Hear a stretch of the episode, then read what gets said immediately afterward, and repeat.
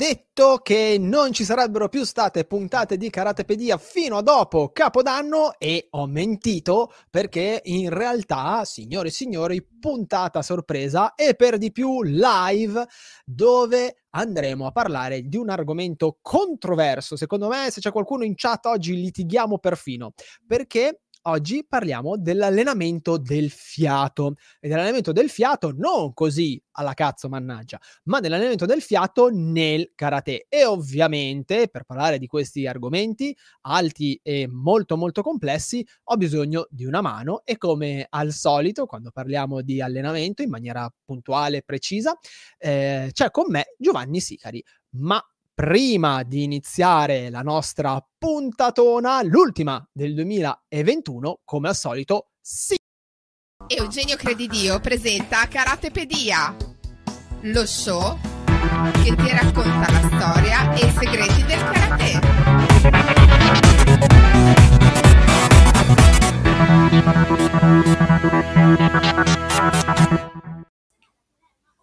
Ed eccoci qui eccoci. con Giovanni. Ciao Giova. Ciao Eugenio. Ciao a tutti. Bene, bene, bene, molto oh, bene. mi fa piacerissimo essere qui con te. Sono riuscito a rubarti da, in questo periodo che teoricamente dovrebbe essere di riposo, ma no, no, Giovanni non riposa. Giovanni va avanti imperterrito come se non ci fosse un domani.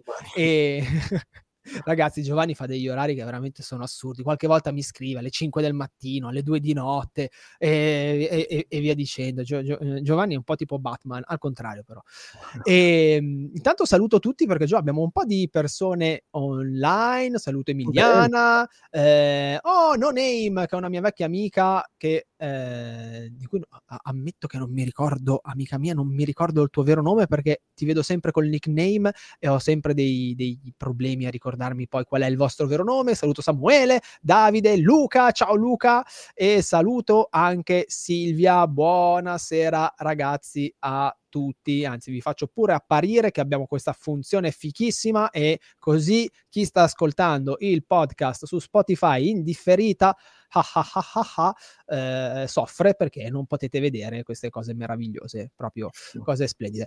Allora, Giovanni, ah, Mary, Mary, Mary, giusto, Scu- scusami, scusami amica mia, scusami, ma sai che eh, più vado avanti con il tempo e più divento un vecchio rincoglionito. Detto questo, Giova, io oggi ti ho disturbato perché volevo parlare con te dell'allenamento del fiato. Bene.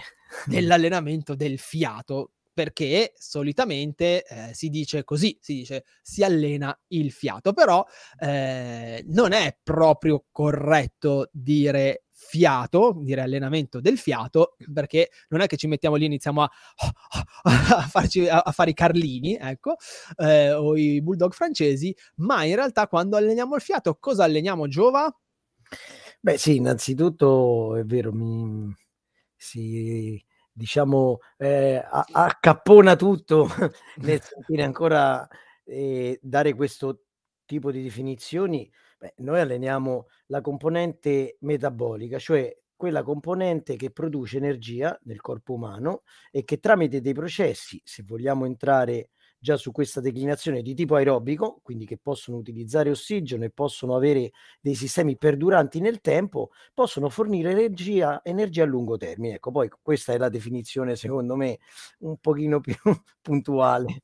diciamo che forse ci viene da chiamarlo allenamento del fiato perché è la cosa che sentiamo noi, aumenta il ritmo ventilatorio, inizia a venirci il fiatone, ci, ci batte il cuore, però mhmm, di fiato eh, sì, aumentano gli scambi gassosi e via dicendo, però non alleniamo il fiato, alleniamo, dimmi se, se, ho, eh, se ho, capito bene Giovanni, alleniamo il nostro ehm, organismo a essere più efficiente a produrre energia. Esatto, a lungo Giusto? termine, esattamente, in una condizione, ripeto, che può essere aerobia o anaerobia, quindi eh, insomma, sono differenze che eh, coinvolgono sempre il fiato, ecco. una di più, una di meno, a ritmi diversi, a volumi diversi, perché come diceva Eugenio, è ovvio che la capacità ventilatoria è una delle competenze che viene sollecitata quando il sistema di produzione di, di energia, insomma, è messo sotto sforzo, ecco. Però c'è tutta la parte cardiocircolatoria, la distribuzione dei flussi, c'è tutta una compliance altamente integrata nel sistema biologico che ridurla a fiato no, non va bene. Ecco, po'... non va bene. Quindi il, il, termine corretto è allenamento metabolico, cosa di cui io vi ho già parlato qualche volta, non in maniera approfondita come faremo oggi, eh, però mi rendo conto che qualche volta io parlo Gio, di allenamento metabolico e eh, effettivamente non c'è ancora il, il link, diciamo, a, uh, che, che, collega il, il, fatto che l'allenamento metabolico è quello che volgarmente viene chiamato fiato. Ok? Quindi quando noi facciamo un allenamento metabolico, che eh, prevede anche il, il, fatto che voi se, abbiate il fiatone, eh, in realtà stiamo allenando tutta una serie di componenti che mh, mhmm, rendono il corpo più efficiente a, ehm, a, a, a produrre energia mh, e a pre- permetterci di perdurare magari nello sforzo, piuttosto che essere più efficaci nello sforzo. Intanto saluto una mia allieva, ciao Greta, che ha fatto un, un salto qua col nome in incognito, ma so che sei tu Greta, so che sei tu. E, ehm, allora iniziamo un attimo magari a a fare un po' di chiarezza, perché se non facciamo un po' di chiarezza, secondo me Giova qua non ne usciamo, non ne usciamo. Non ne usciamo vivi, ok? E ragazzi, ragazzi, voi che siete in chat, che siete tra l'altro tantissimi, sono molto felice che siate qui. Eh, se avete delle domande, scrivetele perché, beh, intanto perché ci, ci, ci date una mano in realtà, eh, perché magari poi io, io, e Giovanni o diamo qualcosa per scontato o ci facciamo prendere, usciamo dal, dal seminato ma eh, abbiamo già parlato di altre componenti, abbiamo parlato della forza, poi più in là sfrutteremo ancora Giovanni per parlare della flessibilità, magari parleremo anche di eh, nutrizione, insomma mh, mm, ci sono ancora un paio di cose su cui possiamo eh, andare a, a rompere le balle a Giovanni, però se nell'allenamento della forza diciamo che un'infarinatura globale mh, mm, passa, ok, solitamente ce l'avete, eh, mi rendo conto che nell'allenamento metabolico c'è davvero tanto, tanto, tanto caos. E infatti eh, ci sono anche tante metodologie che vengono proposte che magari non sono proprio ottimali o che magari sono utili per altro, ma non per quello che eh, si pensa eh, servano, eh, così come mh, bisogna avere comunque le idee chiare per riuscire a seguire bene il discorso. Ora, partiamo da un po' di luoghi comuni ok? E, e vediamo di eh, fare un po' di chiarezza con, eh, con Giovanni. Prima di tutto, l'allenamento per il fiato, oddio, scusa Giovanni, l'allenamento metabolico. ah, adesso vado, vado, in un angolo, mentre Giovanni vi parla, vado in un angolo e, e mi, eh, mi pulisco il posticcio. esatto. L'allenamento metabolico eh, deve essere, come poi tutte le forme di allenamento, specifico. Mm?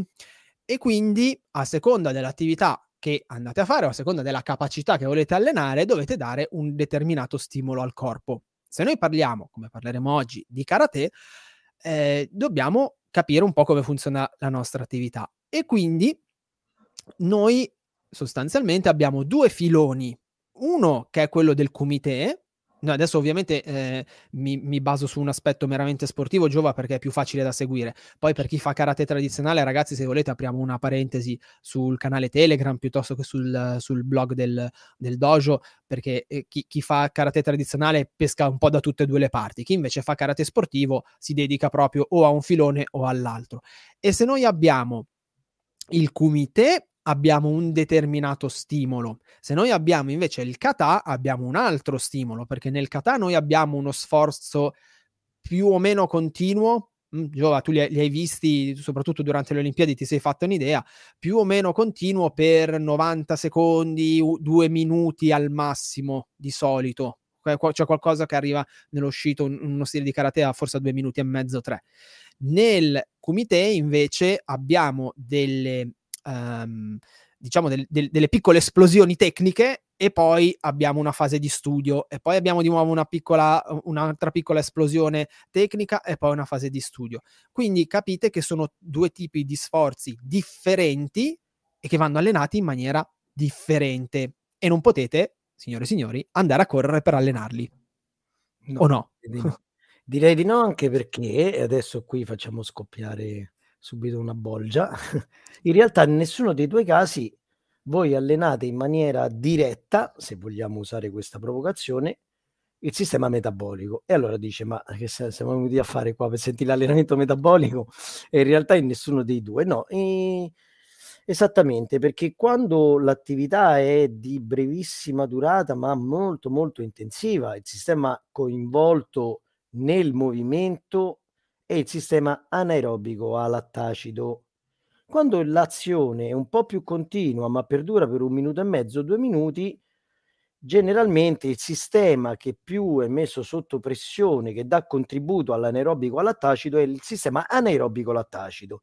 Il sistema aerobico, su tempistiche che sono un minuto, un minuto e mezzo, non ha il tempo di entrare pienamente a regime. Quindi in realtà è diciamo il sistema energetico meno allenato e meno utilizzato in quel tipo di, di azione o disciplina o quello che sia. Quindi voi vi chiederete, ho capito, allora stiamo parlando di allenamento metabolico, in realtà ne entrano in gioco altri. E infatti anticipo, e poi Eugenio ci guiderà un po' in questa, eh, diciamo, eh, specifica che poi è il fondamento di questa serata, e infatti il sistema aerobico metabolico ha un intervento che è indiretto, ma che è fondamentale per poter proseguire quel tipo di azione.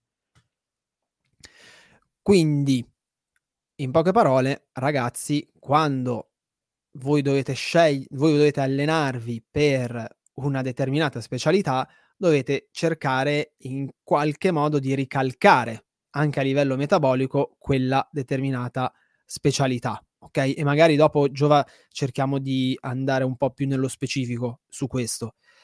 E però perché allora secondo te Gio è passato molto il concetto che per allenarsi a livello metabolico bisogna correre e bisogna correre tanto?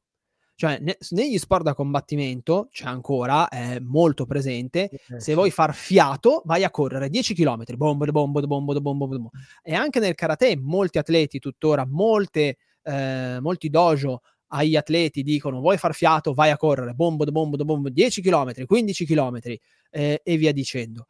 E in realtà andare a correre, ragazzi, vi fa diventare più bravi a correre vi, vi allena metabolicamente per la corsa, ma è poco probabile che vi dia un transfer poi, che quindi vi dia un, un'abilità in quello che poi fate a livello eh, di disciplina.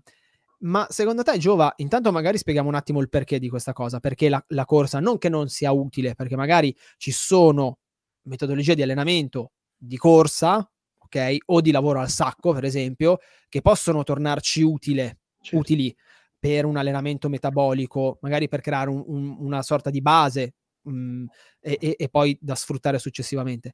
Però, secondo te, uno, perché è passato questo concetto e continua a essere eh, in, in, inamovibile, cioè ne, nella testa della gente no, non lo tiri giù manco con la dinamite, e due, perché la corsa, o meglio, questo tipo di corsa non dà gli effetti sperati.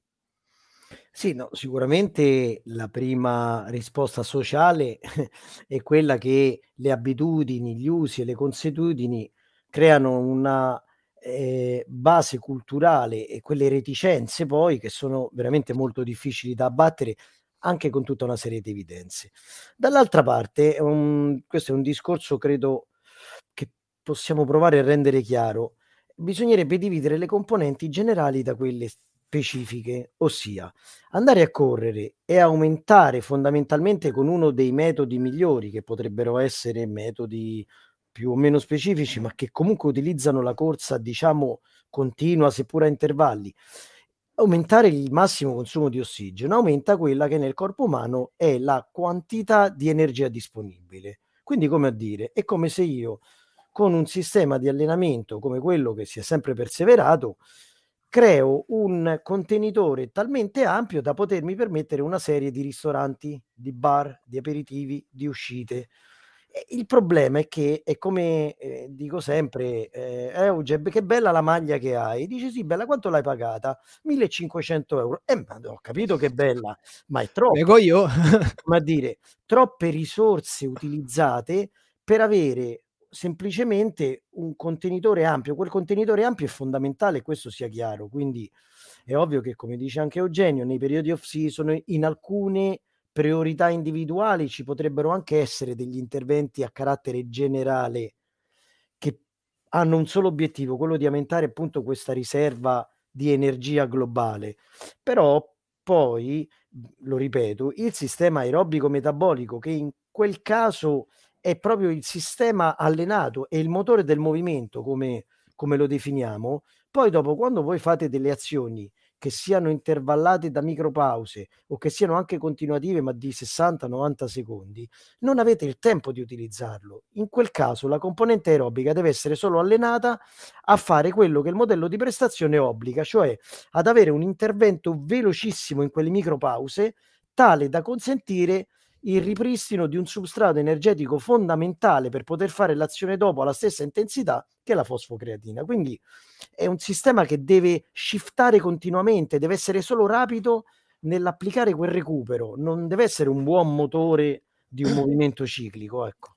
Diciamo che se vogliamo rimanere sul, eh, sull'esempio in soldoni, che secondo me è un esempio che è facile da capire perché tocca, tocca molti, eh, se voi andate a correre, voi aumentate il conto in banca, il deposito in banca, eh, neanche diciamo il deposito. Però poi i soldi nel portafoglio che avete sono sempre quelli e se quando voi andate al ristorante vi chiedono 200 euro sull'unghia e voi, nel porta- e voi non avete la carta di credito, il bancomat e in, nel portafoglio avete solo 50 euro, anche se avete un milione di euro sul conto in banca, vi attaccate al tram. Quindi nel momento in cui vi andate a correre, il conto in banca effettivamente aumenta, aumenta tantissimo, potreste addirittura arrivare ad avere quello di un milionario e, e, nel caso diciamo di un allenamento metabolico potremmo paragonarci forse al maratoneta, il maratoneta penso sia quello che ha il conto in banca più, più ampio di tutti, no? Proprio per il tipo di, di attività che fa.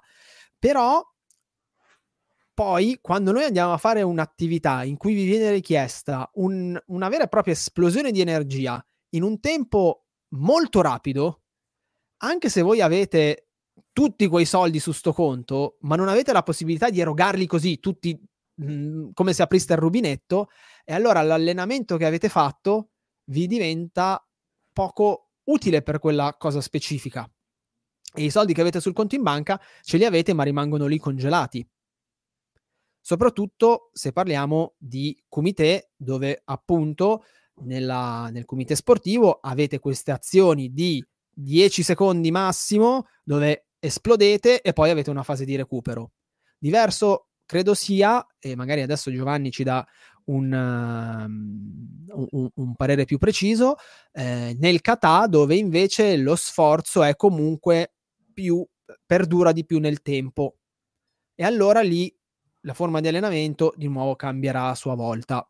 Sì, sì, come dicevamo, lì senza dubbio è il metabolismo di tipo lattacido, il metabolismo più implicato e come dice Eugenio giustamente cambia totalmente la forma di utilizzo di energia e quindi l'allenamento, perché lì avete una, un utilizzo non, non solo di, di fosfocreatina, quella è la moneta che voi usate in 10 secondi circa, ma lì cominciate ad utilizzare fosfocreatina e poi l'ingresso degli zuccheri in maniera importante che vengono utilizzati eh, punto di vista biologico si dice depleti, comunque vengono spesi a una velocità tale da produrre una grandissima energia che è quella necessaria allo sforzo, ma anche una forte increzione di una serie di prodotti, diciamo, correlati a quel metabolismo che sono per dire tutta una serie di sistemi che vanno tamponati per non creare acidità eccessive a livello della fibra proprio dal sistema del lattato.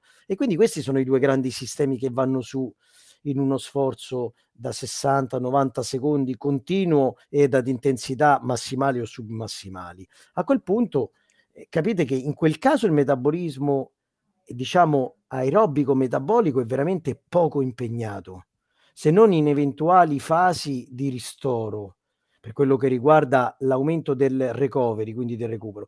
Nell'altro caso, sforzo da 10 secondi e micropausa, il metabolismo aerobico diventa preponderante se è in grado di intervenire velocemente e in maniera efficace a livello proprio di ripristino di eh, di fosfocreatina e quindi diventa un sistema che va allenato tendenzialmente con on e off continui, on e off, on e off. E qui capite bene tutti quanti che la corsa è, ehm, è, è, è tirata un po' fuori, almeno nel suo concetto di corsa continua, ecco.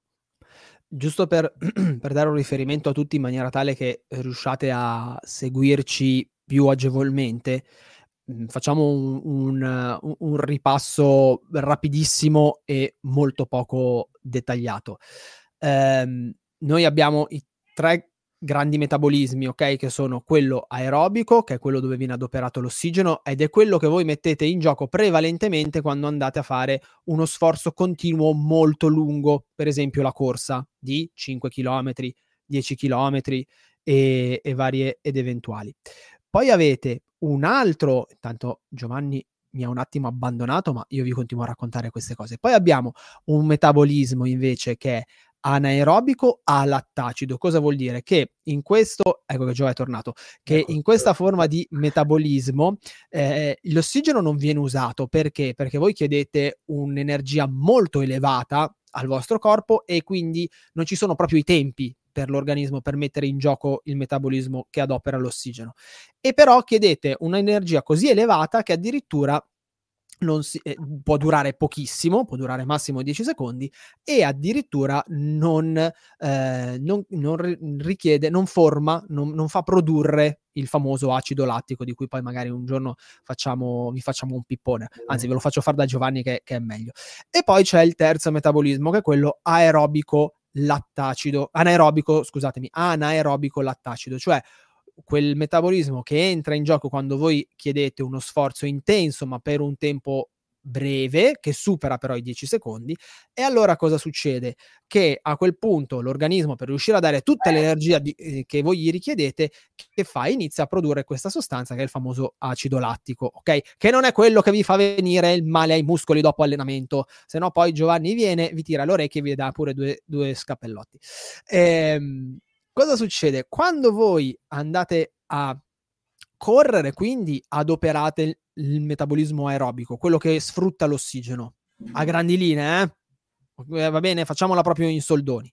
Quando voi invece fate kumite, mh, hm, soprattutto un kumite agonistico sportivo, voi usate prevalentemente per quelle fasi di scambio un metabolismo anaerobico a lattacido, dove quindi quello che avete fatto con la corsa non viene richiamato quello che voi riuscite a migliorare tramite la corsa rimane lì nella corsa.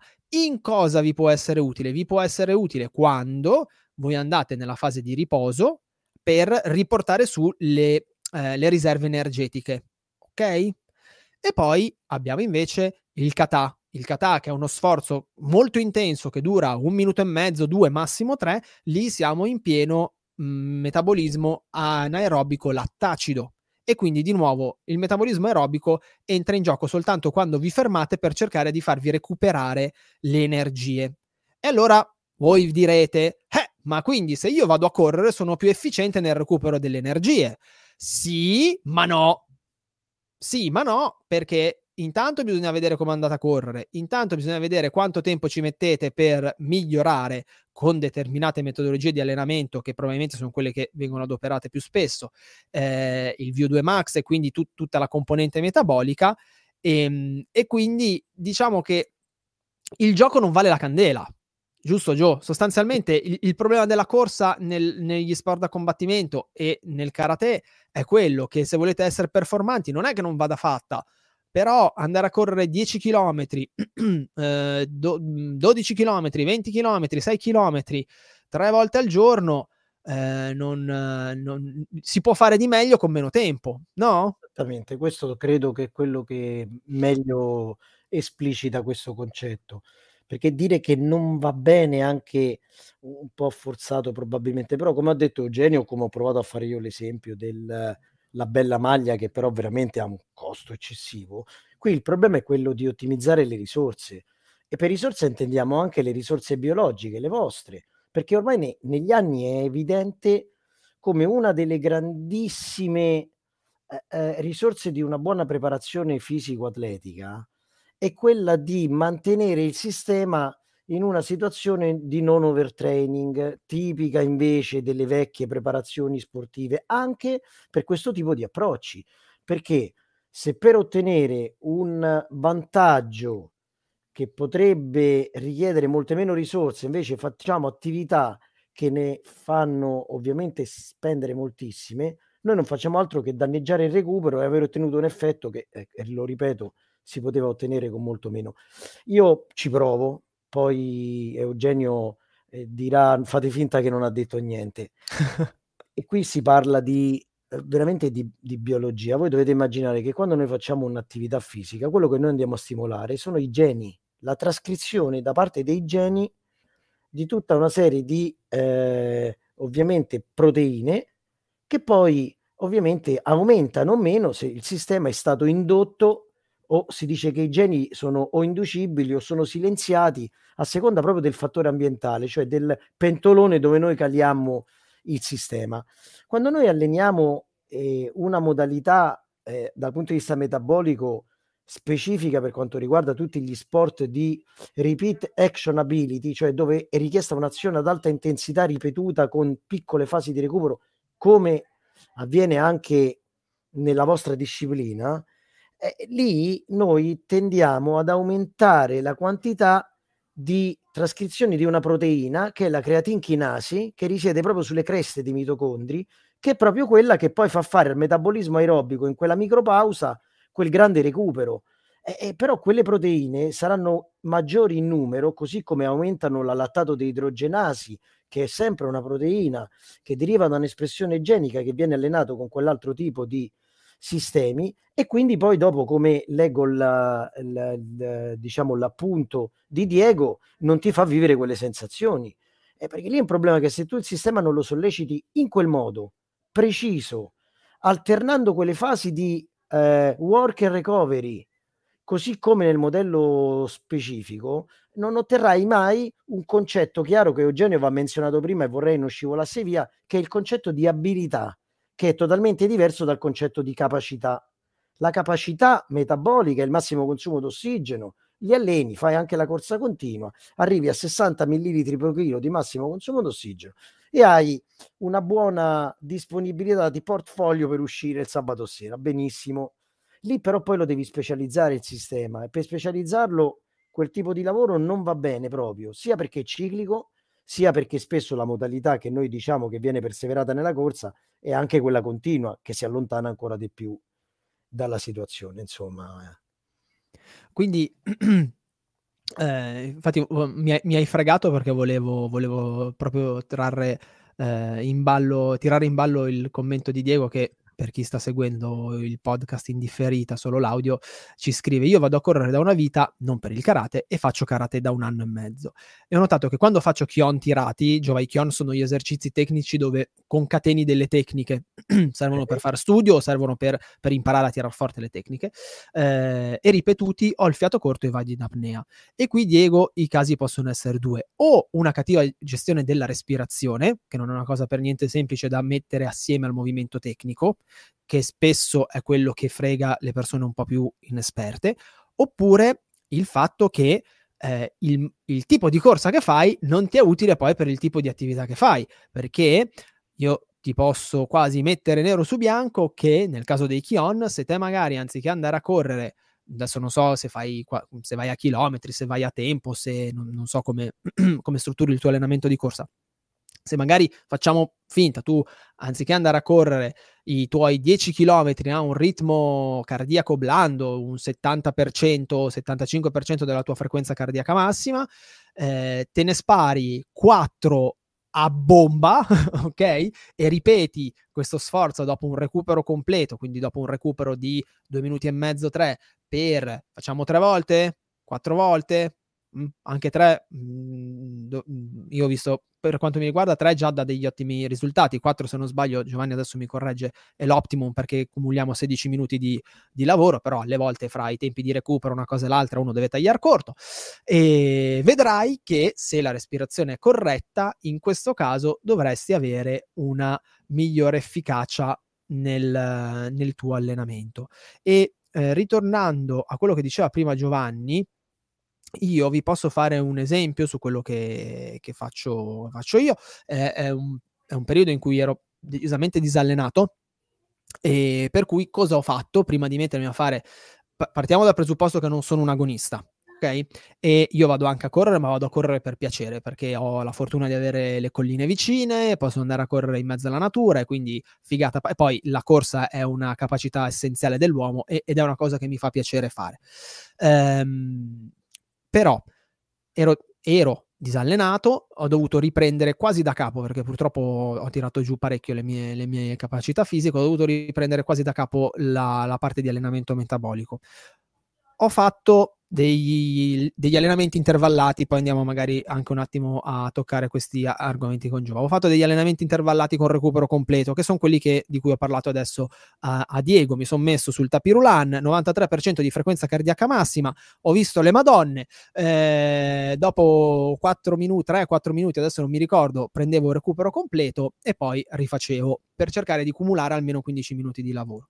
Dopo un periodo di assestamento tenete conto che adesso Giovanni mi, um, mi correggerà se non sbaglio la media del recupero totale si aggira intorno ai 2 minuti e 30 facciamo 3 se vogliamo stare comodi quindi io faccio uno sforzo molto impegnativo vado in recupero quanto tempo devo recuperare per poter rieffettuare uno sforzo quasi allo stesso livello di quello che ho fatto? 2 minuti e mezzo 3 ok? Io andavo in recupero in 1 minuto e 30 1 minuto e 40 perché? Perché sono Superman? No, perché eh, probabilmente prima eh, in maniera involontaria, adesso in maniera volontaria, ho allenato questa capacità di recupero. E come ho fatto ad allenare questa capacità di recupero? Andando a forzare i miei sistemi metabolici per essere più efficiente nel recuperare in maniera rapida dopo uno sforzo molto intenso. Ok? Paradossalmente, a correre faccio molta più fatica di, eh, essendo, essendo, parecchio tempo che non, che non vado, faccio molta più fatica. Però la cosa positiva è che comunque nel momento in cui magari, soprattutto andando in collina, dopo un, um, un, un tratto in salita ho il, ho il, piano, nella parte di piano riesco a recuperare più rapidamente di quanto non recuperassi prima. C'è una domanda. Vai Giova, scusami. Sì, sì, no, dicevo assolutamente, e questo vi dimostra come poi lo stimolo un po' di specificità la, la deve avere. Sì, vi confermo che due minuti e mezzo, tre sono il tempo medio in cui la popolazione di cui fate parte anche voi e noi e tutti, tranne tizio qua dietro, insomma, che, eh? di cui la popolazione ha bisogno per trovare quella che viene definita componente lenta. Vuol dire che dopo due minuti e mezzo, tre, se ci fate caso, la frequenza si stabilizza a un valore che tende a non muoversi più. Quindi, come dire, più dei tre minuti, diciamo, recuperare in quelle prove ha, poco senso, a meno che non siamo in atletica leggera e stiamo facendo un 1500 massimale e lì devo cercare di recuperare al massimo, ma infatti lì i minuti di recupero vanno a finire a 10-12 minuti per poter poi eseguire una nuova prova, ma non c'entra nulla con un allenamento che deve eh, sollecitare un sistema di tipo fisiologico. Lì devi lavorare una prestazione meccanica che è quella dei 1500, quindi non confondiamole con quelle cose. E dall'altra parte, forse un po' anche ci leghiamo, così anche Eugenio aggiunge alla eh, domanda di, di Davide, senza dubbio sì, è meglio che vi proiettate su un allenamento, non è tanto il corpo libero quanto un allenamento che deve simulare dal punto di vista metabolico quel tipo di spesa anaerobica per poi poter sollecitare il sistema a recuperare.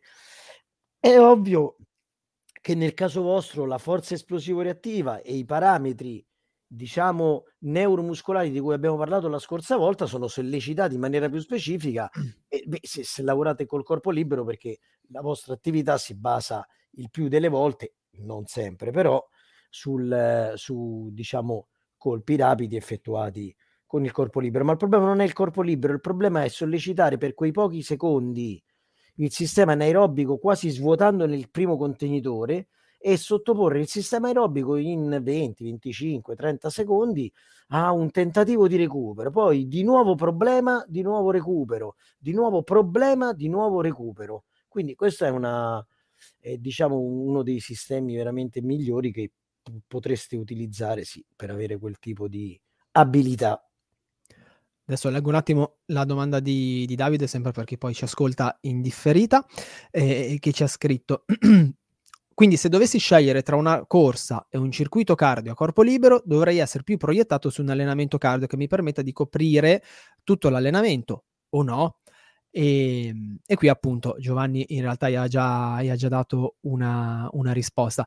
Io mi permetto di, di aggiungere, poi Giovanni mi, mi, correggerà, che più che il, il mezzo di allenamento, come direbbe Giovanni, quindi più che la corsa, il circuito a corpo libero, che poi bisognerà vedere un attimo, Davide, cosa intendi per circuito a corpo libero, perché se tu fai un, un circuito dove magari vai a inserire, cosa ne so, dei piegamenti, degli affondi, eh, dei jump squat, è anche probabile, eh, in base al, al, tuo livello di allenamento, però potrebbe addirittura essere pro, eh, possibile che tu non raggiunga determinate frequenze cardiache o che, o che se invece lavoriamo sul discorso di, uh, de, del comité che il, il, lo sforzo sia troppo lungo ehm, e quindi usciamo da quelle che sono le RSA o RA ehm, più che il mezzo dovresti trovare il metodo giusto. Cioè la corsa può andare bene ma dipende da come la fai.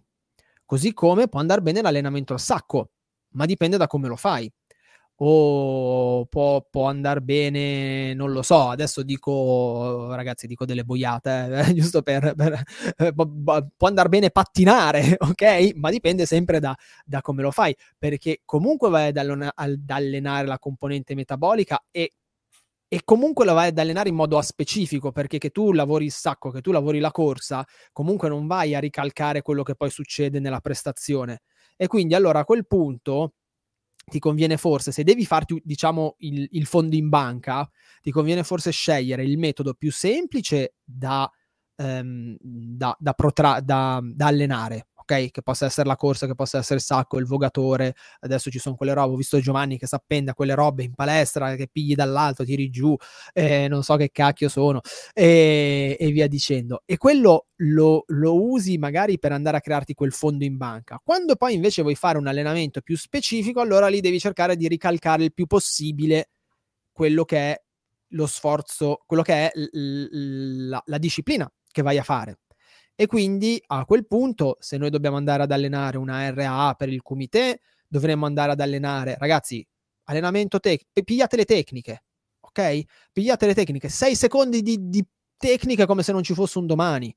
E, e, già state facendo un ottimo lavoro. Poi fate recupero, 6 secondi di tecnica e fate recupero. Oppure eh, allenatevi i kata. Perché dovete andare a... Imp- volete allenare la componente metabolica? Prendete i kata e allenateli a brucio que- quello poi è quello che dovete fare se dovete allenare il kata, senza sovrappesi, senza eh, mettervi zavorre o cose di questo tipo qua, perché intanto in gara poi quella roba lì non ce l'avete. O, o non lo so, oppure fate nel karate non si usa, però nessuno ci vieta di fare quello che nella, nella pugilato è l'allenamento con l'ombra. Ok? Tecniche con, con, conseguenziali, eh, oppure o, o cose di, di questo tipo qua questo potrebbe essere, credo, un'ottima soluzione. Io presumo, e magari eh, diteci voi qualcosa in chat, che ci sia anche un po' giova un po' di caos mentale per quanto riguarda l'allenamento metabolico di per sé, perché c'è Tabata, IT, eh, IIT, ehm, poi appunto gli scatti. Eh, noi adesso abbiamo parlato di RA, RSA, che presumo che nessuno dei presenti in chat sappia minimamente di che cosa si tratti, eh, perché ne parlano in pochi. Eh, poi ci sono il, il Fartler, i, che, che, che, ne so, la, l'andiamo a, a correre in in spiaggia perché ci, ci, taglia le gambe, ci fa bene al fiato e varie ed eventuali e forse mh, potrebbe essere utile per chi ci segue magari dargli un attimo un paio di, um, di, di direttive a, a, riguardo, perché diverso è l'intervallato, diverso è l'intermittente, diverso è un, un intervallato a recupero completo, diverso è un intervallato a recupero incompleto, diverso è un ritmo continuo, un ritmo variato, eh, diverso è un RRAA. E poi alla fine, ragazzi, la lingua batte su dove il dente duole, il discorso poi è sempre lo stesso. Certe cose non le potete fare da soli, potete eh, darvi un, un, un, cercare di prendere un'infarinatura a destra manca, però poi se volete fare dei lavori fatti in una certa maniera dovete chiedere un aiuto a qualcuno. Eh, però noi adesso magari cerchiamo di fare un po' di, di chiarezza su, su queste varie, varie, attività. Cosa dici, Giova?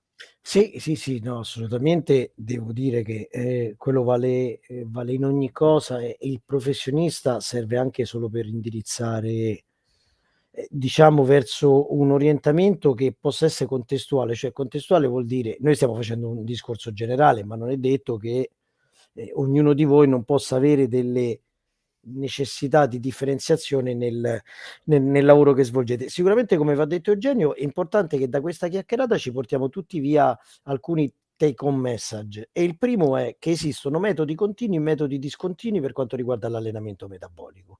I metodi continui, come va un pochino menzionato Eugenio, possono essere dei ritmi continui, dei ritmi variati, il fartlek, dei ritmi progressivi, tutta una serie di sistemi però dove l'azione continua a varia- variando le intensità o perseverando la stessa intensità, ma l'azione è continua. Quindi, ricorda... Scusami Giova se, se, ti interrompo, solo per, per far, per far uh, chiarezza. Quindi con ritmo continuo si può intendere la corsa, la bicicletta, il nuoto, ok? Tut- certo. Tutto questo tipo di attività dove voi prendete A e andate avanti. Poi se il ritmo è, è, continuo vuol dire che rimanete sempre lì, ok? Sempre alla stessa velocità, sempre alla stessa intensità. Se è variato vuol dire che magari fate un, non so, due minuti a un X, poi andate un po' più in alto, poi andate un po' più in basso e, e via dicendo. Que- questi sono i ritmi continui a livello pratico. Esatto. E dall'altra parte invece abbiamo tutti i ritmi discontinui, quelli che sono, diciamo, gli intervallati, che come va detto Eugenio, vengono differenziati per eh, una caratteristica principale, che è quella della scelta del recupero. Eh, il recupero può essere di tipo completo, che è quello che abbiamo descritto prima, ossia un recupero sufficientemente lungo da garantire che la prova seguente sia svolta con il sufficiente vigore e questo è tipico per dire dei lavori per il massimo consumo d'ossigeno, di lavori più lattacidi, perché hanno bisogno di recuperare il massimo che si possa recuperare in un tempo sensato, perché altrimenti bisognerebbe aspettare 30, 40, 50 minuti, che è il vero tempo di recupero del lattato, cosa che non è possibile tra una prova e l'altra, perché sareste ad allenarvi sei, una giornata intera. Eh, Poi ci sono però gli intervallati con recupero incompleto, dove si calano tutti, diciamo, quelle modalità anche intermittenti, così come si calano in quello che è una sottocategorizzazione che sono i repeat repeated action ability o sprint ability o jump ability, cioè tutti quegli allenamenti intermittenti per natura che sono svolti a intensità massimale per pochi secondi e che hanno delle micropause tali, come ho detto prima, da indurre il sistema metabolico a saper recuperare molto bene solo quello che è stato speso, che tendenzialmente, vi ripeto, fa parte del contenitore anaerobico a lattacido. Già se il recupero è incompleto, ma è un recupero incompleto classico, quindi il minuto e mezzo, il minuto e dieci, che si può vincere da uno studio della curva di recupero o da una standardizzazione, lì già è più logico utilizzarlo quando la prova non è massimale, ma è una prova che non abbia 6-8 secondi di durata, perché ha, ha, meno significato fare una prova da 6-8 secondi e recuperare un minuto e mezzo. Ecco, capite che ci sono una serie di componenti che però sono due grandi famiglie fondamentalmente e li dovete andare a scegliere in base a quello che, che volete fare. Se siete agonisti, ragazzi, in realtà è facile, perché se siete agonisti vi specializzate sulla, uh, sulla, sulla specialità che avete scelto, quindi magari andate a sfruttare dei metodi ciclici, ciclici, ciclici per creare appunto il famoso fondo in banca, ok? Ma ciclici in maniera intelligente, quindi eh, che magari vi evitino di fare delle sedute di allenamento da un'ora di corsa, un'ora e mezza di corsa, perché intanto, intanto spesso e volentieri tenete dei ritmi che non, non sono allenanti a livello, eh, a, a, livello di VO2 Max, perché se vi fate un'ora e mezza di corsa al 70% del, del, della frequenza cardiaca massima, giova, il VO2 Max come, come lo tiriamo su? A, co, co, co, puntellandolo, Do, dobbiamo, dobbiamo sforzarlo questo organismo. E quindi quello, quello, non vi torna utile. Vi fate magari appunto vi fate il vostro fondo in banca, vi fate la vostra base con dei ritmi um, ciclici ma ad intensità molto alta e poi scegliete in base alla disciplina. Se fate un, un kumite, il, il metodo da prediligere sono quelli intermittenti, possibilmente nella casistica delle RA, quindi uno sforzo massimale di massimo 10 secondi e siamo già forse un po' in eccesso, con dei recuperi bah, rapidissimi. Cosa, cosa, siamo già sui, sui 15 secondi circa di recupero? Sì, sì, dipende molto anche quello dal modello di prestazione e dal suo studio, però tendenzialmente eh, andiamo intorno a quei secondi che sono dati proprio dal, da, da, dallo studio di, de, del modello, ripeto, cioè non è che all'avversario gli potete dire aspetta perché io devo completare il recupero. Eh, il recupero deve essere messo dentro quello che è il tempo che generalmente intercorre tra un'azione e l'altra. Il calcio ha qualche secondo in più, generalmente alcune volte ha anche il concetto di recupero, diciamo, attivo. Per dire il tennis ha solamente il concetto di recupero passivo e si aggira intorno ai 20 secondi. Alcune specialità possono averne altre, ma giriamo intorno ai 15-20 secondi, insomma. Se invece fate kata, eh, ragazzi, eh, voi sapete che avete uno sforzo pesante per un arco di tempo comunque breve, perché parliamo di un minuto, un minuto e mezzo, due, ripeto, massimo tre, eh, e quindi eh, vi converrà cercare di ricalcare quel modello prestativo, per cui cercare di essere in grado di erogare tanto in quei 3-4 minuti e poi intanto dopo che avete fatto il kata andate in pausa. Dopo che avete fatto un, un kata vi potete riposare, facciamo un recupero completo e, e, lo rifacciamo. Ecco, una cosa mi permetto di dire, eh, e, e, sono certo che Giova mi, mi darà ragione, una volta, e, e, temo che si faccia ancora, si usava fare delle metodologie, me, delle metodologie di allenamento tecnico metaboliche di, diciamo, che mischiavano, estremamente lattacide, dove tu magari facevi 50, eh, 100 ripetizioni e ti veniva richiesta la massima potenza, la mass- il massimo chimè, il massi- la massima cazzimma, poi ti davano 30 secondi di recupero e lo rifacevi. Queste cose qua magari possono essere utili se vogliamo fare diciamo un allenamento come parlottavamo prima della live con Giovanni diciamo di tipo psicologico volutivo nel senso che mi aiutano a stringere i denti mi aiutano a sopportare mi aiutano a tenere duro quando eh, sento il lattato che arriva e via dicendo. Ma a livello di performance sono una cazzata pazzesca perché intanto non, non ricalcano quello che vi, vi accade eh, due, probabilmente vi creano anche magari de- delle, delle, dissincronie fra quelli che sono i sistemi. E, e, poi parliamo anche, anzi, mettiamo anche sul, sul piatto che metodologie di questo tipo aumentano il rischio di infortunio. Quindi bisogna sempre vedere cosa si vuole allenare, perché si vuole allenare, ma fatelo sempre ragionando. Come, come dice Giovanni, come diciamo con, con Giovanni, rispondete sempre al perché. Perché lo faccio? Perché l'ho visto fare su Instagram? Perché l'ho visto fare su YouTube? O perché co- co- ho una va- o quantomeno una vaga idea del motivo che ci sta dietro? Perché, perché, ho visto magari quel video su YouTube dove mi spiegano la motivazione, perché magari può anche essere una motivazione di cui oggi noi non vi abbiamo parlato può anche essere in contrasto con quello che vi abbiamo detto noi, eh? cioè non è che eh, io e Giovanni abbiamo la scienza infusa e la parola de- del Signore, eh, però il fatto di dire lo faccio perché mi hanno spiegato questa cosa qui e c'è una motivazione che la sorregge è già un punto di partenza molto importante. È pericoloso quando lo fate perché lo vedete fare dagli agonisti, perché lo vedete fare dallo youtuber, perché lo vedete fare dall'insegnante, perché ve lo dice l'insegnante ma non ve lo sa motivare. Perché porca miseria succede anche questo. Eh sì, purtroppo Purtroppo sì, da, da, un altro punto di vista, eh, meno male perché questo spinge piano piano un modello di elevazione culturale che può essere poi ad uso di tutti, perché con Eugenio questo lo condividiamo sempre, ma è un mio proprio cavallo di battaglia. Avere delle specializzazioni nel proprio modello di allenamento non vuol dire né spendere una quantità anche di risorse economiche eh, assurde né tanto quanto dover fare cose che sono riservate solo all'agonismo. Vuol dire solo avere più logica in quello che si fa, più tutela per la propria salute e longevità anche di tipo sportivo, come diceva Eugenio, meno infortuni, meno overtraining e si riesce a insomma a, a, a sicuramente a ottimizzare quello che poi è voi tutti, chi studia, chi lavora, avete anche altre attività e ne teniamo conto, non siete tutti professionisti, e, e, questo è un altro dei motivi per cui l'allenamento dovrebbe essere specifico, perché vi fa allenare solo quello che serve senza andare in eccessivi sovraccarichi funzionali. Ecco. Giovanni, adesso ti diverti. Sì. Diego, non dovevi scriverla sta cosa qua.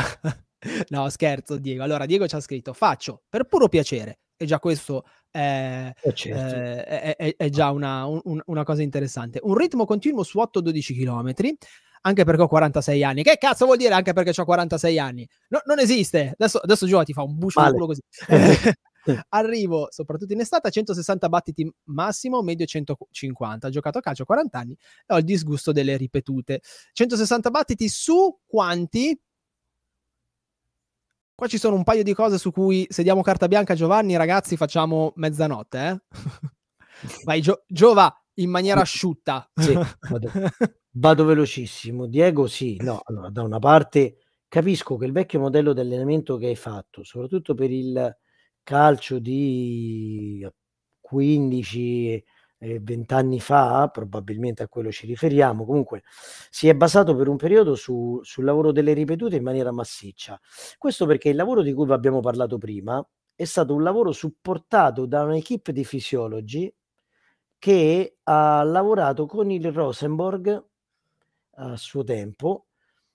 E, ehm, appunto andando a indagare con delle agocanule nell'arteria eh, carotidea, quindi non è che l'hanno misurato in maniera indiretta, ma hanno misurato ogni cosa in maniera diretta come in Italia non si può fare, qual era le dinamiche di tutto il sistema cardiocircolatorio, qual era la differenza arterovenosa, che è il vero modo di misurare il massimo consumo d'ossigeno, differenza arterovenosa per gittata ehm, sistolica. E, questo è molto importante perché loro, avendolo misurato, hanno scoperto che gli atleti, i calciatori del Rosenborg sottoposti a questo lavoro sperimentale che si esponevano per circa 4 minuti al lavoro submassimali che recuperavano e si esponevano per circa 16-18 minuti nella seduta per due volte a settimana a questo tipo di sollecitazione aumentavano il massimo consumo d'ossigeno. E questo da lì in poi è diventato calcio tutti ripetuti. Ovviamente ci sono persone come te, Diego, che ovviamente in questo momento ne hanno il disgusto. E, e rimane però il fatto che certo che se lo fai per puro piacere ti vai a fare 8-12 km di corsa a 150 battiti sarai più o meno a dice che la sua massimale dovrebbe essere 176 176 sei, sei circa all'86 87 88% onesto. eh, della, della massima frequenza cardiaca, che è generalmente dove si trovano le soglie di tutti i maratoneti, che si trovano tra l'85 e l'89% della massima frequenza cardiaca. La soglia di tolleranza a una gestione in steady state del lattato si trova lì generalmente. Quindi vedete che anche su di voi, su di noi, se ci mettiamo anche a raccogliere solo delle prove pratiche, in realtà noi troviamo delle forti attinenze con quello che è la capacità di discriminazione del corpo ti metti a 150 battiti proprio perché probabilmente tu lì hai la soglia. Questo dimostra però il corpo quanto è intelligente. Non state giocando con un attore inerte. Noi quando giochiamo col sistema biologico abbiamo perso prima di iniziare, se vogliamo manipolarlo, a meno che non diventiamo veramente molto abili nel farlo. Gli dobbiamo chiedere con grande cortesia e per favore delle cose e sperare che il corpo una parte di quello le applichi in termini di adattamento. Non stiamo lavorando con un sistema così tanto, lo ripeto, inerte. Questo è molto importante perché eh, un lavoro del genere ti può essere utile per mille cose, ti può essere utile per mantenere la tua capacità aerobica, uso il termine capacità e aerobica volutamente, ti fa utilizzare una quantità sufficientemente alta di grassi, di lipidi, molto bene, eh, però il nocciolo della questione è che se ti deve migliorare nel karate o in tutta una serie di azioni tipiche dei lavori intermittenti, quel lavoro praticamente serve a nulla. Diciamo che se fate karate a livello amatoriale e tradizionale, per quanto mi, questo, questo, è un pensiero mio personale, eh, perché non, non abbiamo a che fare con un modello prestativo, perché non andiamo a far gare.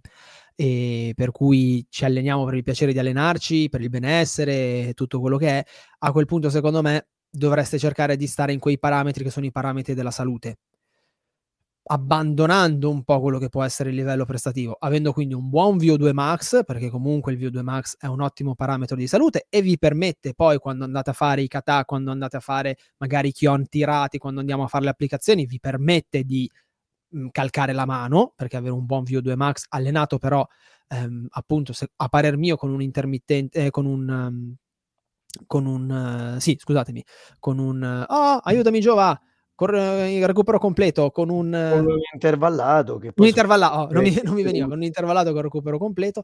E poi Beh, l'R, eh, l'RAA volendo si allenano in poco tempo, quindi è una cosa che in palestra si può fare e comunque schifo non, non fa. Se, se, il vostro insegnante è in grado di, di farvele allenare una volta un, un, mese di RAA, uno o due mesi di RAA, anche tre magari a spot si può, si può fare eh, per quanto riguarda l'aspetto, l'aspetto metabolico. E, e poi la corsa, a parer mio, potrebbe essere una cosa interessante da aggiungere se siete degli amatori, ma per un discorso proprio eh, di, del fatto che è un'abilità dell'uomo, un'abilità da, da, conservare, del fatto che magari è anche un qualcosa che vi aiuta un po' a staccare la spina, eccetera, eccetera, eccetera.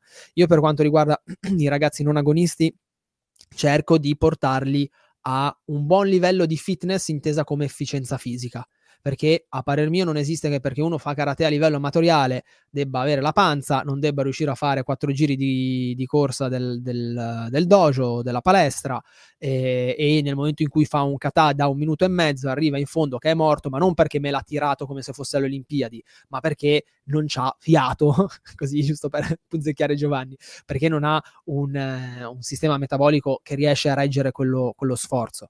Eh, se fate gli agonisti invece è un altro, è tra virgolette un altro sport, è un'altra, è un'altra disciplina.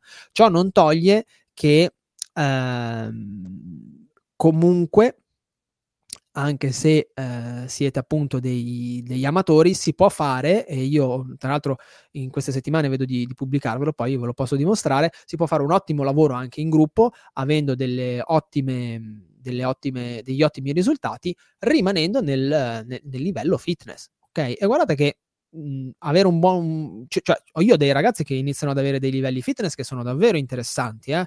facendo dei lavori di gruppo che è ovvio, eh, ti metti lì, eh, ragioni, smadonni anche un po', rompi le palle a Giovanni quando hai dei dubbi esistenziali, e, perché alle volte è difficile adattare in gruppo ci allenassimo uno a uno, avessimo la parte di allenamento, avessimo eh, il lusso di fare la parte di allenamento fisica staccata dalla parte di allenamento tecnica e poter fare un programma uno a uno, ragazzi, faremmo delle figate pazzesche, indipendentemente che voi foste, eh, che voi siate agonisti, che voi siate amatori, che voi siate eh, professionisti, quello che, che, volete. Purtroppo noi questa, questo lusso non lo abbiamo e spesso non ce l'hanno neanche gli agonisti e per cui bisogna fare di, di, necessità, di necessità virtù. E Diego scrive come un Kankudai al massimo è come fare delle ripetute old times. Kankudai è un kata, eh, nello Shotokan è, è lo stile che, che pratico io, che insegno io, è uno dei kata più lunghi ed è impegnativo, mh, è un kata interessante perché ha comunque degli attimi di, di pausa eh, che vi permettono di tirare un po' il fiato. Però sì, direi, direi Diego che eh, Kankudai potrebbe essere un'ottima, un'ottima idea per fare eh, fiato, diciamo, sul, sui kata. Perché no? Ma qualunque kata, ragazzi, eh, qualunque kata, vi pigliate un kata, lo tirate, lo tirate come dei disperati e, e, e bene, bene che è. Anzi, se siete degli agonisti è ancora più facile perché avete i vostri kata di gara, quindi tirate soltanto quelli. eh, non avete più la problematica che un kata dura un minuto e mezzo, uno ne dura 45 di secondi, uno ne dura, eh, cosa ne so, 60. Lì prendete i vostri kata di gara, li tirate come se non ci fosse un domani e voglio vedere se non riuscite a migliorare la componente metabolica su quel singolo kata. Hai voglia. Eh, intanto saluto Daniele che ci fa i complimenti. E... Daniele è un altro dei miei ragazzi che non so se adesso è in Italia o fuori, ma ti saluto un sacchissimo e mi fa piacere averti qua. E aspetta che, che ci ha scritto ancora qualcosa. La mia impressione legata alla mia età, Daniele non è più, non, non è più un giovanotto, è relativa ad un ambito solo amatoriale e che si facciano solo le cose, puntini puntini, basandosi su imitazione e consuetudine ed in questo è compresa pure l'influenza dei film e del web. Rocky è ancora un modello, manca la conoscenza scientifica dell'argomento. Manca la conoscenza scientifica, Dani, e purtroppo alle volte manca anche proprio il percorso formativo per gli insegnanti. Qua eh, mi, mi, sento di lanciare una frecciata al mio ambiente, ma eh, io le cose che ho imparato le ho imparate con Giovanni, le ho imparate con altri formatori, non le ho imparate di certo facendo i percorsi di formazione canonici che ci sono all'interno dei, delle federazioni piuttosto che degli enti di, di promozione sportiva. Ascolta Giova, io ti faccio ancora due domande al volo e sì. poi è da, da, un'ora che siamo live, quindi ti faccio, ti faccio andare. Eh, anzi, tre, tre domande, che se no me le, me le dimentico. Cosa numero uno? C'è un sacco di, um, di, di, di, fede, perché è fede secondo me, c'è un sacco di fede nell'allenamento a circuito, nell'allenamento simil CrossFit, nell'allenamento Tabata, nell'allenamento a circuito fatto comunque con degli intervallati perché 30 secondi di lavoro e via dicendo, oppure a ripetute. Ora, sia sotto un punto di vista specifico di disciplina sportiva, sia sotto un punto di vista invece diciamo più fitness amatoriale. Io ho una mia idea, non tanto sull'efficacia, ma sul perché queste, queste cose vengano proposte. Um, perché queste forme di allenamento che tanto stanno prendendo, che, che, anzi che ormai sono anni che hanno preso, eh, in realtà sono, non dico una perdita di tempo, però nello stesso tempo forse potremmo fare meglio soprattutto si lavora ancora tanto con eh, l'allenamento funzionale tipo kettlebell, clubbell, eh, tu, tu, tutto quel filone lì, ehm, considerando appunto avendo una fede cieca nel fatto che aumentano moltissimo qualunque tipo di, di componente e anche quella metabolica. Beh, sicuramente diciamo torniamo alla, eh, alla affermazione iniziale che abbiamo fatto senza dubbio il, eh, il modello culturale che si è instaurato eh, diciamo che sostiene la fede. ecco, quindi no, senza dubbio alla base c'è anche la, la, forte abitudine che ormai si è instaurata negli anni verso alcuni modelli di allenamento. Senza dubbio il lavoro per dire a circuito è uno dei lavori con il quale si applicano bene moltissime metodologie di nuova generazione anche, per una serie di fattori che ottimizzano tempi, risorse spazi.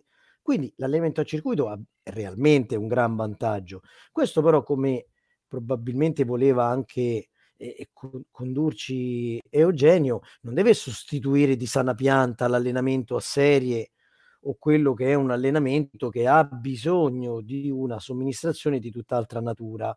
Vi faccio un esempio, l'allenamento a circuito di vantaggi trasversali ne ha molti, ma gli manca la capacità di incunearsi longitudinalmente. Voglio dire che se voi fate un addestramento tecnico o fate un lavoro di forza puro, il lavoro a serie, cioè stesso esercizio ripetuto per serie con delle, dei recuperi, è il sistema migliore perché è quello che ottimizza meglio i parametri di tipo coordinativo neurale e quindi e capite che in quel caso il lavoro a circuito eh, perde un, di, di, di, efficacia, non vuol dire che non si possono applicare tecniche come quelle in un modello a circuito, però il modello a circuito è trasversale e prende tanti aspetti, come tutte le cose che prendono tanti aspetti, e certe volte riesce a cuneizzarsi un pochino di meno, però insomma senza dubbio una gran valenza. Eh. Diciamo forse che il lavoro a circuito è quel né carne né pesce che può essere utile per mantenere, correggimi se sbaglio, Giova, per, diciamo per portare a un, a un, livello decente di allenamento un po' tutti, a patto che il circuito sia strutturato bene, perché poi ragazzi il problema spesso è che i circuiti non sono strutturati bene,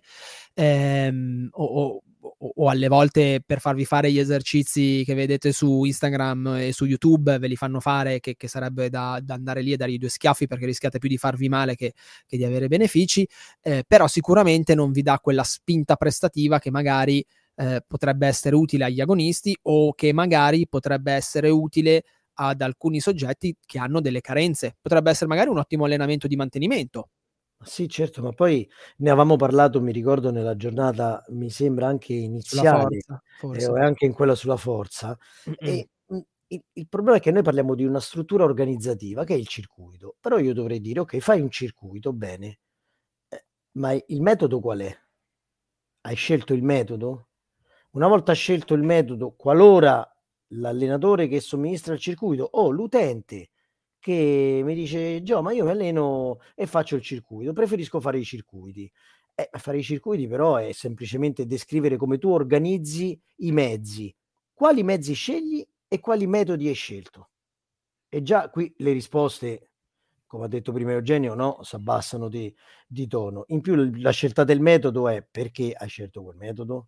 Cioè, questo vuol dire che il circuito è una struttura valida per alcune cose, meno valida per altre, però la colpa di alcune approssimazioni non è tanto del circuito quanto di un modello non organizzato.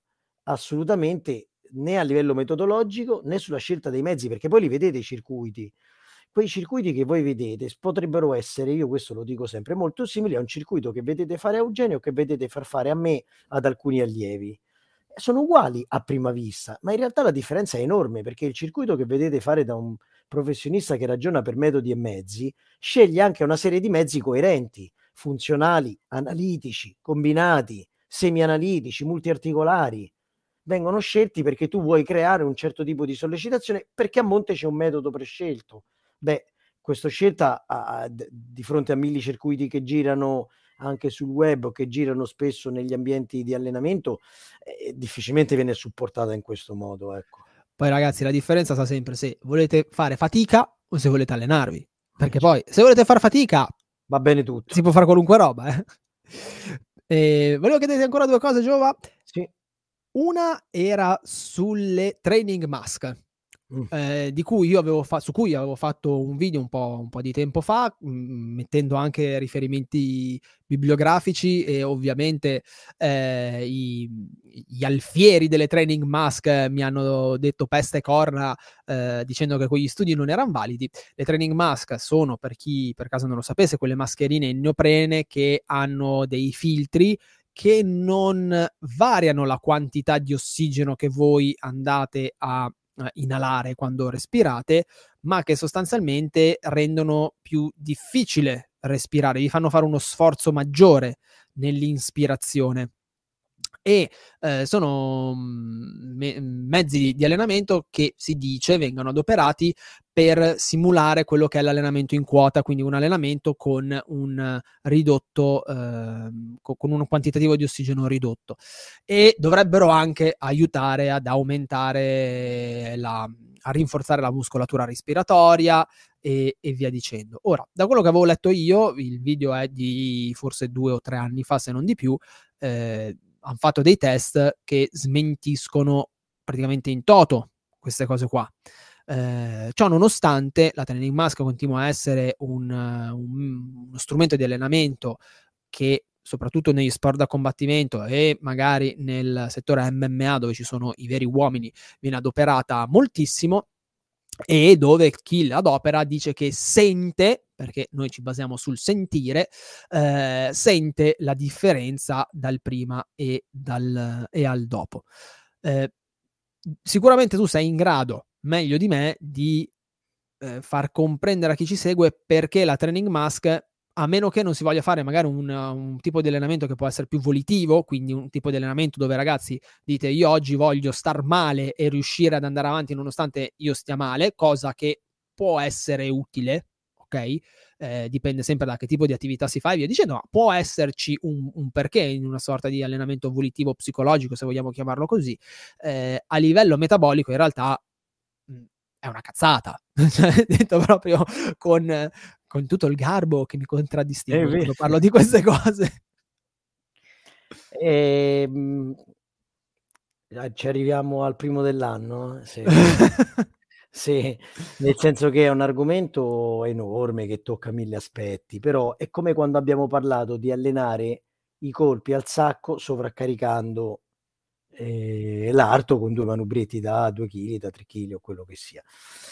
Il problema è che voi pensate di essere diventati più rapidi, più forti, più esplosivi, ma siete diventati più lenti. E lì è uguale.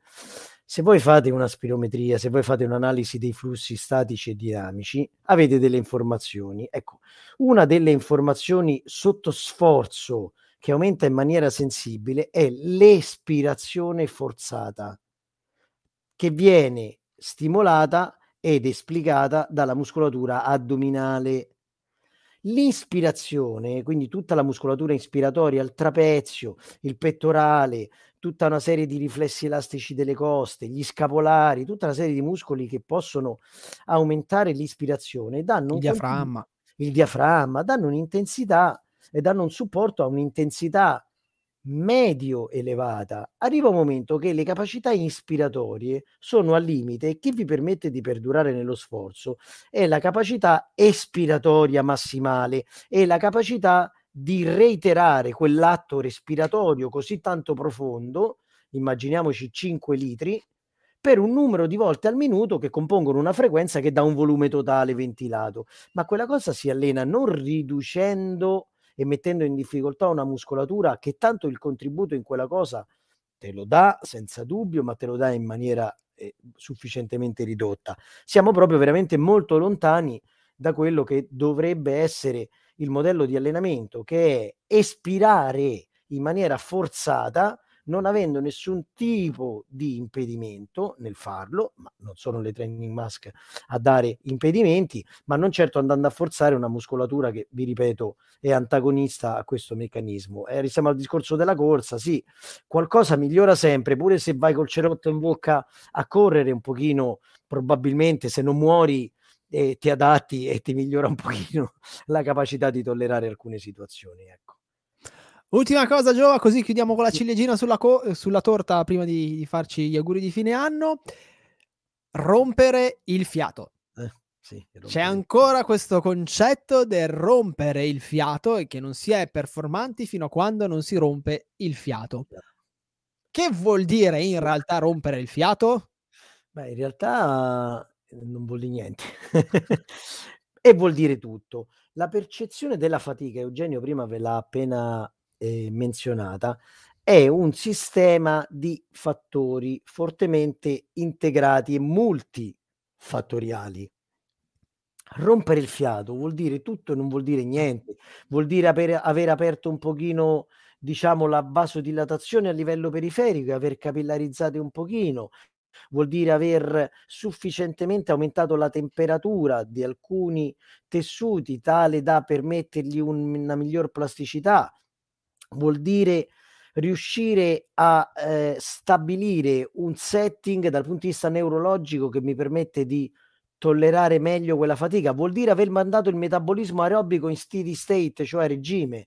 Eh, eh, vuol dire tutto e non vuol dire niente. Voi non dovete rompere il fiato, dovete avere tutti, e questo è molto importante per la salute e non per la performance, così veramente chiudiamo con una ciliegina, dovete avere un protocollo di preparazione all'esercizio fisico molto preciso perché preparare l'esercizio fisico vuol dire prevenire tutta una serie di insorgenze, cardiomiopatie ipertrofiche, problemi a livello di resistenza aortica nell'eiezione ventricolare eh, del sangue quindi tutta una serie di scompensi anche a livello cardiaco, vuol dire infortunarsi di meno, vuol dire soffrire di meno, ma soprattutto stringere quella finestra di preparazione a una manciata di minuti e non avere bisogno di mezz'ora per rompere il fiato. Cioè metà allenamento serve a rompere il fiato, l'altra metà è sono stanco e, e siamo andati. E ciao.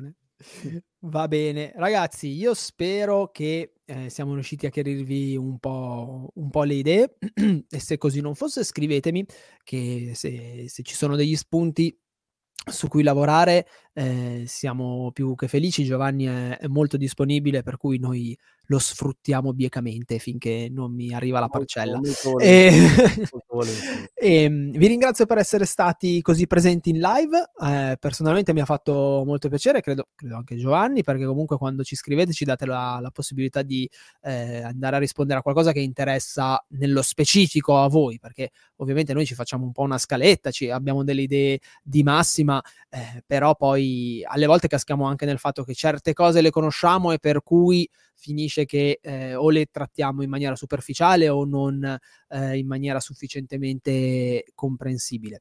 Eh, siamo quasi alla fine di, di, questo blocco di appuntamenti con Giovanni perché faremo ancora un appuntamento sulla flessibilità e poi vediamo un attimo se fare ancora qualcosina in merito all'allenamento sul, al freddo e alla nutrizione, non alimentazione, non dieta, ma nutrizione. E quindi insomma siamo, siamo addirittura di arrivo. Io vi mh, consiglio di, se, insomma, se volete approfondire tutta questa, questa parte qua, vi consiglio comunque di ehm, di seguirci, di, di, seguire almeno il canale YouTube perché eh, o di seguirmi tramite il canale Telegram piuttosto che iscrivervi alla mailing list, alla newsletter, perché le live io le comunico prevalentemente lì. E, ehm, e quindi se non volete perdervele vi, vi do questa, questa dritta. Giova, io come al solito ti ringrazio un sacco perché a me piace moltissimo chiacchierare con te e io andrei avanti ancora, ma poi mia moglie mi tira le orecchie, quindi è il caso che eh, ci abbandoniamo, ma penso che anche tua moglie due o tre schiaffoni tra un po' te li, te li venga a dare. Quindi io ti saluto Giova e ci, ci, aggiorniamo per la, prossima, per la prossima live. Ragazzi, voi continuate a seguirci e se avete delle domande eh, in merito, mi raccomando, eh, fatevi vivi, fatevi vivi che io me ne segno e poi con Giovanni ci ragioniamo un po' sopra e vediamo eh, come, come, cercare di, di, togliervi i dubbi. Vi auguro una buona serata e vi faccio andare a cena. Ciao Giova, Ciao, alla prossima, buona serata anche a te. Buon anno a tutti. Buon anno, è vero, Buon me lo sto dimenticando. Buon, Buon anno, passatevela bene e fate i bravi, eh? Fate i bravi, eh? Ciao a tutti. Ciao, Ciao. ragazzi. Trovi altri contenuti gratuiti su www.dojoshinsui.com.